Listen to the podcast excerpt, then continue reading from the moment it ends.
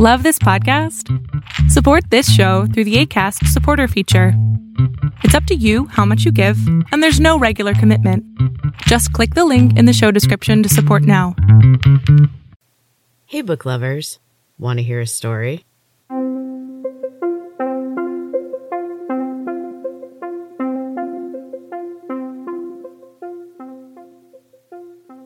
Welcome back to Storytime with Em. This is a bonus episode from Em's Books and Cats podcast where I am sharing my book Feelers a chapter a week, and we only have two chapters left. We are getting right up to the end.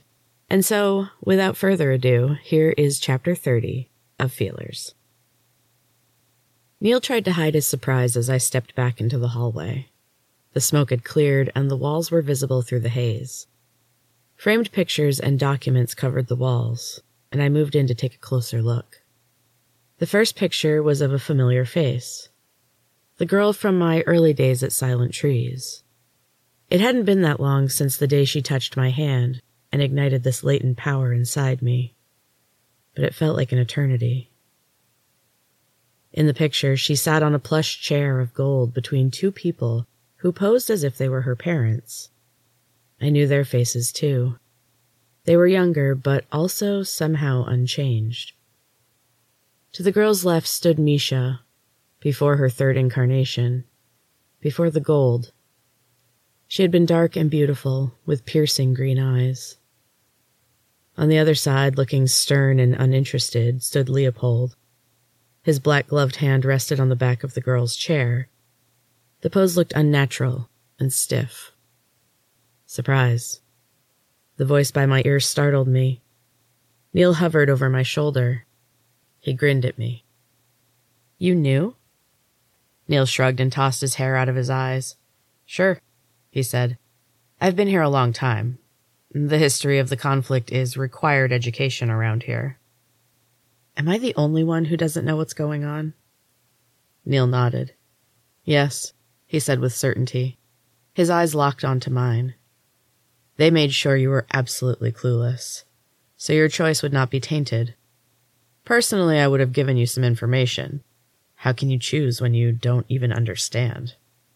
Neil was hovering close to my face. It made me uncomfortable. I took a step back, but he moved in closer. I stepped back again. He followed. I stumbled over the next step and fell against the wall. Two frames clattered to the floor, and the glass shattered with a deafening crash. The sound distracted Neil, and I took the opportunity to sprint away from him. I ducked around a corner and up a short flight of stairs. I stepped through the next door I found and locked it behind me. The room was dim and dusty. Fabric covered lumps were scattered around the room, and the walls were lined with cages. The cages were empty and looked like they hadn't been used in a while. The only window in the room was a barred rectangle near the ceiling. A single shaft of golden light shone through, and illuminated a dark spot on the floor. Moving closer, I realized the spot was slick with blood. Fresh blood. The metallic tang was in the air. My heart started to pound, and sweat sprung up on my palms and brow. Oh, Jane, came a soft sing song voice. Neil's voice, but it was different.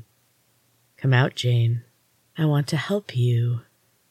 Nope, that was not happening. I wasn't certain what side Neil was truly on, but I was pretty sure he would not approve of my mission. Time was running out, and I needed to get out of this creepy room. His voice trailed off as he moved away from the door. I paused with my hand on the knob. I found if I focused, I could see Neil. He floated around the corner, and I took my chance. The door glowed blue as I turned the knob. It opened easily and soundlessly. I stepped through to a different place. Paintings of trees surrounded me again. Back to the beginning. Start over. Green. I knew which one to choose now. The green tree was covered with lush, bright leaves. Twin snakes covered in intricate gold and black patterns wound their way around the trunk. I touched the frame, and a panel in the wall slid open. The dark hall was lit from an unseen source. The light was as green as new leaves in spring. I stepped into the passage and let the panels slide shut behind me. Once I grew used to the darkness, I heard the singing.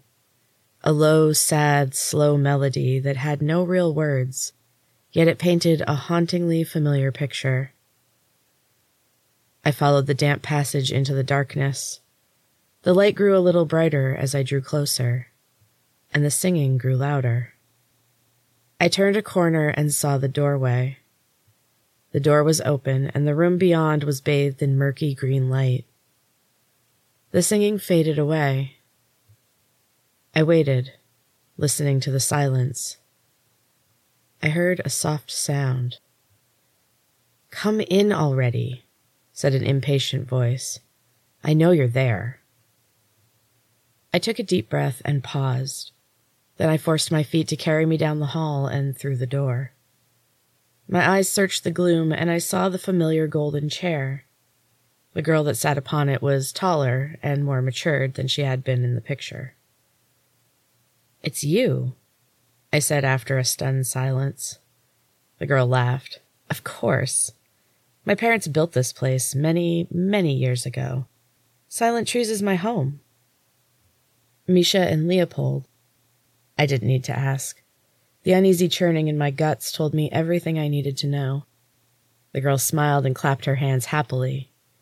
You are a smart one, she exclaimed. It's always more fun when the opponent is smart. She gave me an apologetic look. Never smart enough, but it was fun while it lasted. Her confident smile enraged me. Any doubt or fear I had felt before this was gone. I knew what needed to be done. Whether or not she was smarter, this girl did not possess the powers of her parents. I did. It was time to destroy the place they'd built together. It was time to end the torture and pain of the Silent Trees Wellness Center. The girl sensed a change in me, and she stopped smiling and gave me an uneasy look. What's wrong with you? You know, I answered coolly, you were a patient too. You must be a feeler. The girl bit her lip and squirmed in her seat. Well, she stammered, not exactly. I can only feel what others feel when I touch them. Even then, it's not very strong. I always wanted to feel more, but I didn't know how. The despondent look on her face and the way her shoulders rounded forward made me laugh out loud. Are you kidding me? The daughter of those two has no powers? The girl pouted and crossed her arms. It's not my fault. I'm normal. That's what I should be. If I'd been allowed to live anywhere other than this asylum, I could have just had a normal life. She sighed and stood up. She crossed the room and put her hands on my shoulders. She smiled gently. I know what you plan to do, she said kindly. I understand your choice. This place is an abomination.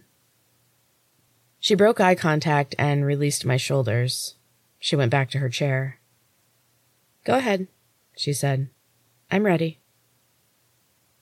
She gripped the arms of the chair and closed her eyes. Her tight grip betrayed her fear, but a small smile played on her lips. Very well, I sighed. She looked at me. Can I hold your hand? Are you sure? She nodded. I want to feel this.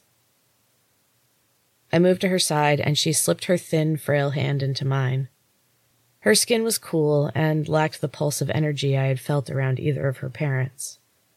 Lucky girl. My thoughts turned inward. I drew magic from my core. My magic came in swirls of purples and blues. Leopold's dark energy and Misha's golden powers added to the mix. The energy pulsed in a bright white ball of light in my center. Using all of my focus, I drew every bit of energy to me. Odd energies from nearby patients joined the kaleidoscope at my center.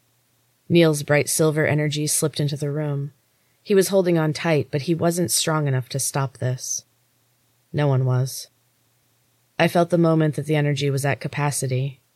I could hold no more. With a concentrated force, I sent the energy out into an explosion that washed over everything around me. I saw a bright flash and felt the rush of energy leave me all at once. Neil was right. It hurt. And that is the end of chapter 30, book lovers. I hope you're still enjoying Feelers. We've got one more chapter left, and I'll be back with it next week. Until next time, keep reading.